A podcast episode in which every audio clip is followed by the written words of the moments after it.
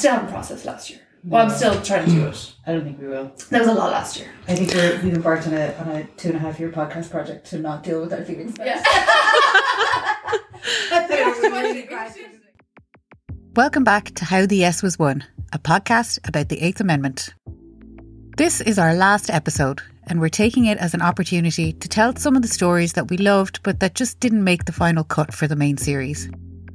Instead of leaving them on the cutting room floor, we thought we'd stitch them together and release them in this bonus quilt episode. Well, yeah. I mean, do you want do you want some dirt? Do you want the gossip? We started this project right after the referendum and spent many, many months researching and trying to learn how to make a podcast. One of our first struggles was figuring out who we needed to speak with. We knew we needed to talk to people who'd been involved at every step of the way. Our first port of call was Eddie Conlon, who we'd all canvassed with during the 2018 campaign. He referred us to Mary Gordon, who referred us to Ursula Barry, who referred us to Anne Connolly. But we were stuck for someone to speak to about the X case specifically. At the March for Choice in 2018, we'd brought our little pocket microphone and were speaking to people on the street about what they felt the next steps were and how they were feeling. Deirdre and I stopped a woman who was running to the start of the march, and suddenly she started speaking about her activism in the late 80s, getting the phone number out, and how she'd been one of the people who organised the X Case March. It was fate. We couldn't believe our luck. It was, of course, the wonderful Mary Ryder. Here's a great story from her that we just couldn't fit in anywhere else. It was the United Nations. They do the United Nations Decade for Children, the United Nations Year of the something or other. And this was the United Nations Decade for Women. I'm pretty sure if it was 79 that it came in, it would have been about 1980 or 81. Charlie Haughey was Prime Minister and he was the guest of honour at the United Nations Decade for Women. Anyway, um, he was the guest of honour. But what had happened in the previous couple of weeks, because as the abortion and contraception, we that was our focus. We would find anything that was happening and try and publicise it and say how ridiculous the law was. And there was a story on the Gay Byrne is a bit like I don't know what program there is now. What program would be that people say Joe Duffy, right? Gay Byrne, who Joe Duffy trained in his whole entire life with him. But anyway, Gay Byrne had a piece on the program. People would ring in, and this woman rang in really upset. What should I do? She said that herself and her husband went out for the night, left their either son or daughter, I can't remember which it was, to babysit the younger kids. When they came back, the girl and her boyfriend were on the couch having sex. And when the parents, the parents were horrified, absolutely. They were about 15, 16. The parents were horrified. But the girl said, I think it was their daughter, and she said, But look, we're using contraception. They were using cling film. Right? Which, right? Because contraception just wasn't easily available, but this was the idea that you could protect yourself. Here they were, at least being somewhat inventive, knowing that, but oh, just the idea of it. Anyway, that was the story on the Gay Byrne show. And that became going down to buy the cling film for the weekend. You know, this is it. What are you going to do? What are you going to wrap in the cling film? So when Charlie Haughey was speaking, and it was very shortly after the 79 legislation on contraception, and it was, you know, the, the whole thing was the, that was dubbed to be the Irish solution to the Irish problem, right? So we got cling film and we sat, so I sat in a row with as many people as we could get in a row and other rows up here and other people got up and we passed the cling film down and we had written on it an Irish solution to an Irish problem. And as soon as he, we didn't say a word, as soon as he began to speak, we all stood up and held it up and people walked to the front with a big placard saying an Irish solution to an Irish problem. This is not good enough. You know, the contraceptive bill is not good enough. And there were great photographs and the photographs are actually in the United Nations book on the women of the decade, but it was, and we never said a word. And you know what? He didn't miss a beat and he never stopped his speech. Our next story is from Anne Connolly. Before the 1983 referendum, the Well Woman Clinic was able to operate with very little interaction from the guards. Anne told us of two visits she did have with the guards. Yes, it, was interesting. On occasions, uh, we had we had two types of visits. One was from the the Gardaí in the local police station, which was Harcourt Street in those days, and uh, and the other was from we call them the Vice Squad. They were the Vice something or other in, in Dublin Castle, and they were both they both had a role. So, with regard to the local Garda station, I think we probably got about three visits. And at one stage, I was asked to go up to the, the station in Harcourt Terrace. And I ended up spending about an hour and a half with about 10 of their Gardaí taking me through everything that we did, asking me all sorts of questions about contraception, about how to access it, about what the story was, and, and just divulging very personal stories themselves about their difficulties. So I have to say they couldn't have been more sympathetic and, and supportive. And then I suppose more slightly more ominously, or I was for the first time, I suppose, concerned the the day before the 1983 referendum on abortion. Well, sorry, that's not true. About a week before, a few days before, anyway. The I got a visit from this this guy from the Vice Squad, as we as we call them, on foot of a complaint, and for some reason it was slightly more serious. And I think understandably, from their point of view, given the political climate and the referendum, they were treating it slightly more seriously. But we went through the same discussion as we'd had before. And I remember smiling him at at the end because he was a very nice guy. And I said, You know how I am going to abuse your visit today. And he said, I know. And of course, I got on to the media immediately and said we'd been raided by the police the, on the eve of the referendum and that it was putting at risk people's right to access to contraception. And he, he just laughed and left. Mary Gordon told us about canvassing for a no vote in the 1983 referendum. It's a sharp example of what pro choice activists were up against, facing against the influence of the church on people at the time. I remember there were a couple of great women in Ballyfermot when we were canvassing and they were saying, yeah, no, I'll vote against that, I'll vote against that. And we went back the night before the actual referendum and I met the same women and they said, oh, the priest told us uh, last Sunday we had to vote, we had to vote yes. And so we're going to. So it was as it, it, I mean, the, the impact of the pulpit on the vote was as striking as that. It was really, really made a difference. Rural activists in 2018 had the added difficulty of not being anonymous in their campaigning. This often came with personal confrontations and sometimes the church itself, as Mary McDermott tells. It was just, it was, just, but it was interesting because obviously the in the lead up to the referendum we knew that it was more likely young people would vote yes and that the older generation might vote no and my father had um, surprised me a few months previously um, when I told him I was heavily involved in the Together for Yes campaign or in the pro-choice campaign. He his attitude was sure it's nobody's business but the woman's. And he was actually way more pro choice than what I had given him credit for, considering we live in a rural, rural part of County Roscommon. And in the lead up, because I was going home every weekend, in the lead up to the referendum, he was ringing me all the time and checking in with me, how's it going? And and he would have asked one of the, the weeks before the referendum, how do you think it's going to go? And I would have said, well, we think we're pretty confident that the young people will vote yes, but it's your generation that we are afraid of. And dad said, Well, how are you going to fix that? And I said, Well, if we got someone of your generation to say they're voting yes. And he was like, Who? And I said, Well, you, you're a rural man in the countryside, runs a pub, has a farm. You know, it, it would be interesting, I think, for a lot of people to hear you saying you'd vote yes. And he said he would. So he went on um, the 6 1 News the Friday before the referendum and spoke with Ciarán Mullooly because they were they were doing a, a, special piece on Roscommon because of the interest in the, the referendum in 2015.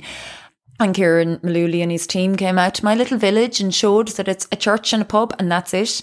And went into my dad, who was sitting behind the bar, and spoke to him. And dad spoke about why he was voting yes, that it's between the woman and the doctor and nobody else. And in the days following that, our local parish priest kept appearing at the house. And now he was a new parish priest. Um, he'd been there maybe only a year. Um, so we hadn't had much interactions with him. Um, he kept arriving at the house. First time he arrived, dad wasn't there. Second time, dad was just finishing food. Um, dad said, Why do you want to speak? He goes, I'm here to change your mind. You have to vote no. And my father said, Well, I'm not for changing. So you might be better off talking to somebody else. And I've got jobs to do. And best of luck. And the priest pretty much demanded a meeting with my father the next day, which was the day before the referendum. And the my father agreed, but my father once again said, You might be better off talking to people who are undecided because I'm not going to change my mind.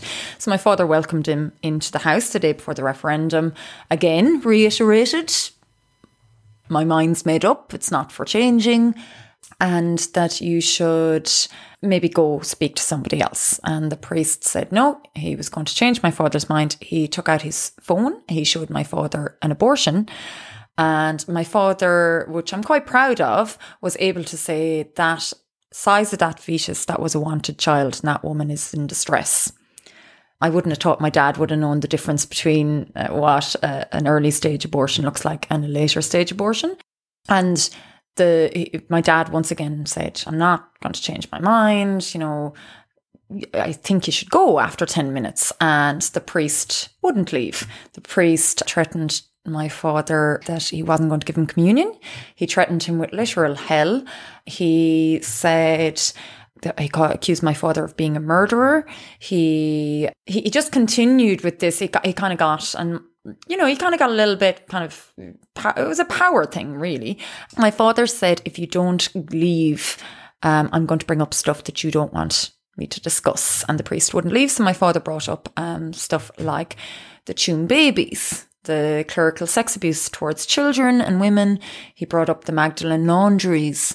Um, the priest's attitude to all of this was, well, that's in the past. And my father's attitude, well, no, it's not. It's still going on. What about women's mental health if they're being forced to continue pregnancies that they don't want to? And the priest's attitude was, ah, mental health.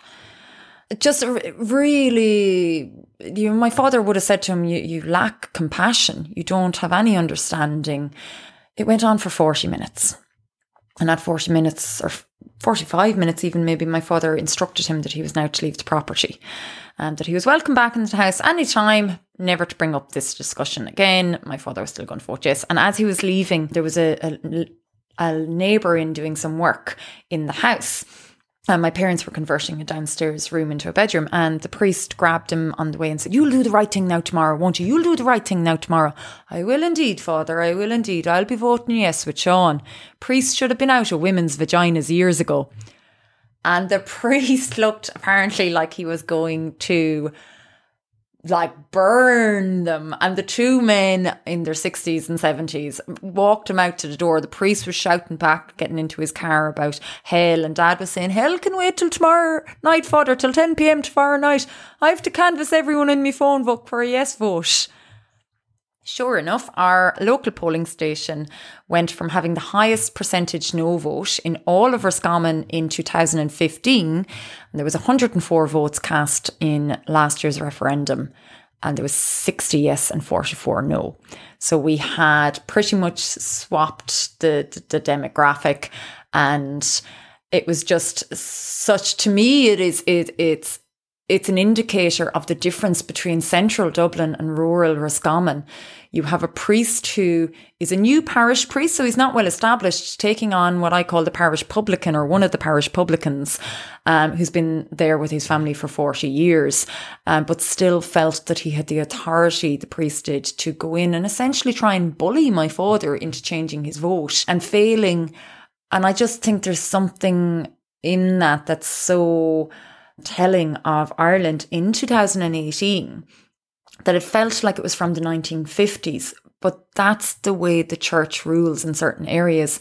And our local bishop in Elphin, Kevin Doran, would have been very outspoken about wanting a no vote and what should happen to people if they vote yes and different things. So we suspect that Kevin would have had a word with the local priest. We've since had interactions with the local priest and it's been fine.